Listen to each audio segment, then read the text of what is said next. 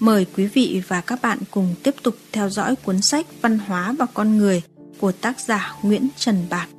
Phần kết luận Tiến tới một nền triết học về hợp tác vì sự giải phóng con người.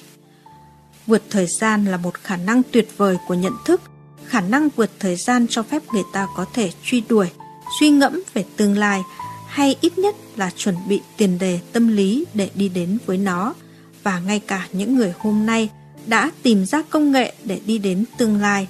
Nếu trong quá trình tiến đến tương lai tiếp theo, tương lai cấp 2 vẫn khư khư giữ lấy bản đồ án của tương lai thứ nhất thì cũng sẽ trở thành kẻ bảo thủ trong giai đoạn thứ hai này.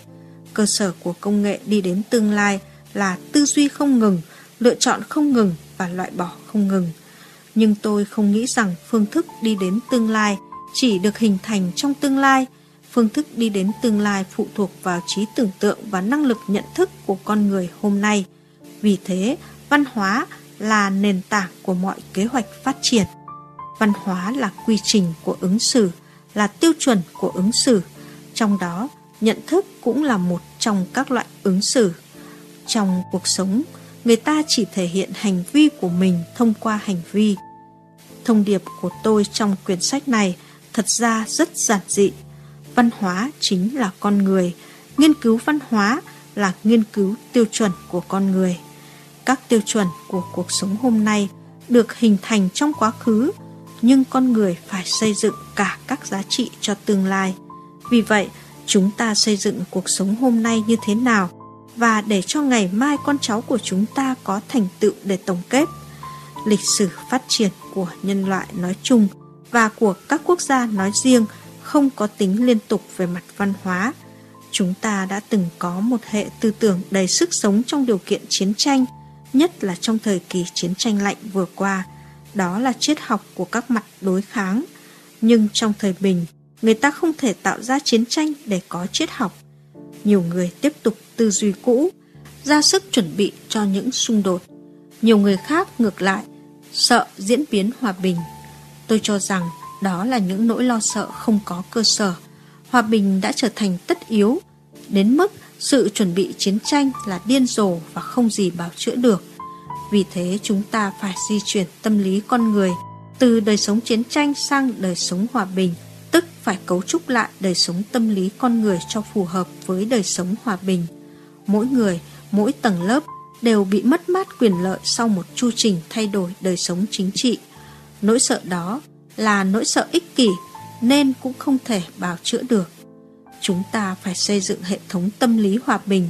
Trong chiến tranh, tôi là người tham gia chủ động, tôi sung phong đi bộ đội. Nội dung chủ nghĩa yêu nước Việt Nam vào thời đó buộc một người có lương tri phải có hành động như vậy. Tôi rất tự hào về hành động của mình. Tôi đã từng nói chuyện với một số người Mỹ và họ cũng rất thích điều đó. Thế nhưng, chủ nghĩa yêu nước của Việt Nam trong giai đoạn này không đòi hỏi tôi phải có thái độ xa lánh hay hằn học với quốc tế để chia cắt mình với nhân loại.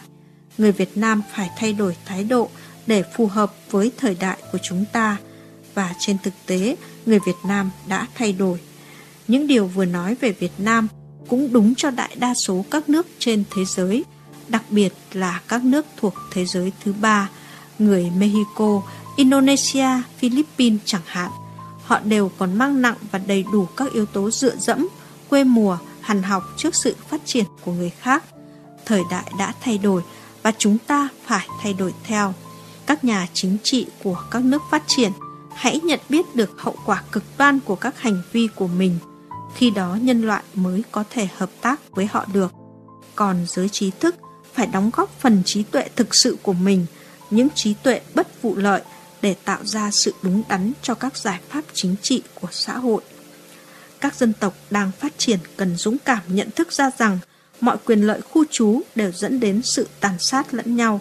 Con người phải biết tìm ra lợi ích của chính mình trong giao lưu một cách rộng rãi bởi sự trao đổi toàn cầu sẽ tạo ra khả năng chống rủi ro toàn cầu. Vấn đề không phải là sự chênh lệch giàu nghèo, mà là nâng mức sống tối thiểu của con người lên để đảm bảo cho con người được giải phóng ra khỏi những ràng buộc vật chất tối thiểu, để họ có được những năng lực sáng tạo tự do hơn. Một trong những thành tựu vĩ đại nhất của thế kỷ 20 là sự giải phóng về mặt chính trị của các dân tộc. Cho đến nay, đại bộ phận các quốc gia đã giành được độc lập dân tộc. Nhưng đại bộ phận những quốc gia độc lập mới này đang vấp phải một vấn đề còn nan giải hơn gấp bội. Họ luẩn quẩn trong đói nghèo và không tìm được con đường phát triển. Vấn đề là ở chỗ giải phóng dân tộc không đồng nghĩa với giải phóng về mặt chính trị. Một quốc gia được giải phóng về mặt chính trị chỉ khi nào nhân dân của nó được giải phóng về mặt chính trị. Nếu nhân dân không được giải phóng thì quốc gia được giải phóng hay không giải phóng là vô ích. Khi đó, những quốc gia được giải phóng khỏi chủ nghĩa thực dân lại rơi vào sự cầm tù của những định kiến chính trị và sự phát triển chỉ có thể có chừng nào nhân dân được giải phóng. Mọi sự phát triển đều bắt nguồn từ sự giải phóng nhân dân, giải phóng nguồn năng lực của con người. Còn hơn thế nữa, chúng ta có thể nói rằng phát triển đó là sự giải phóng các năng lực của con người. Đó là con đường duy nhất để các dân tộc tiến lên. Các bạn thân mến, chúng ta vừa nghe xong toàn bộ cuốn sách Văn hóa và con người của tác giả Nguyễn Trần Bạt.